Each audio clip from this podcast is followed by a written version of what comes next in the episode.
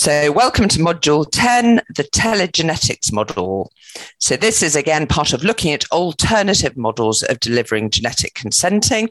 And of course, as we all know, the COVID 19 pandemic really catalyzed in a lot of services us moving from face to face models to um, telephone consultations.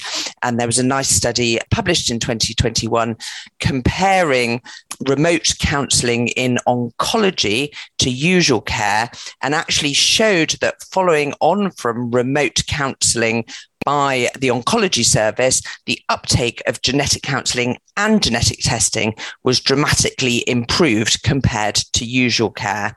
And actually, there are a number of other studies showing high satisfaction with telegenetic services.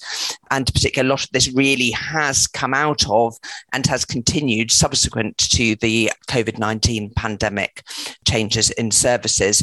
So, this was a study of 669 women at a high risk of having a BRCA mutation who were assigned one to one either to get their pretest information from telephone counseling or in person. And they collected a number of different outcomes and demonstrated non inferiority of the telephone model around satisfaction, distress, physical function, and mental function, and also equivalence with non significant difference in terms of the uptake for those in whom a mutation was found in terms of ovarian surgery, breast surgery, and screening with mammography and MRI.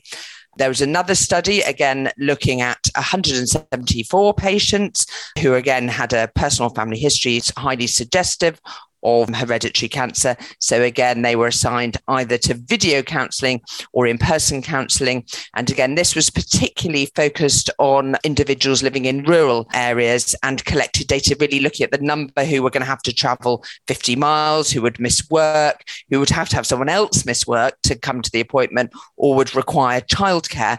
And again, this study showed very high levels of satisfaction with the telegenetic services and generally for telegenetics, with only a small minority saying that they overall would have preferred to have the in person service. So, again, COVID has really catalyzed this move from in person consultations to, where appropriate, use of telemedicine. And there are a number of studies spanning or even predating the COVID 19 pandemic, really demonstrating equivalence in terms of outcome and patient satisfaction of the telephone or video conferencing model.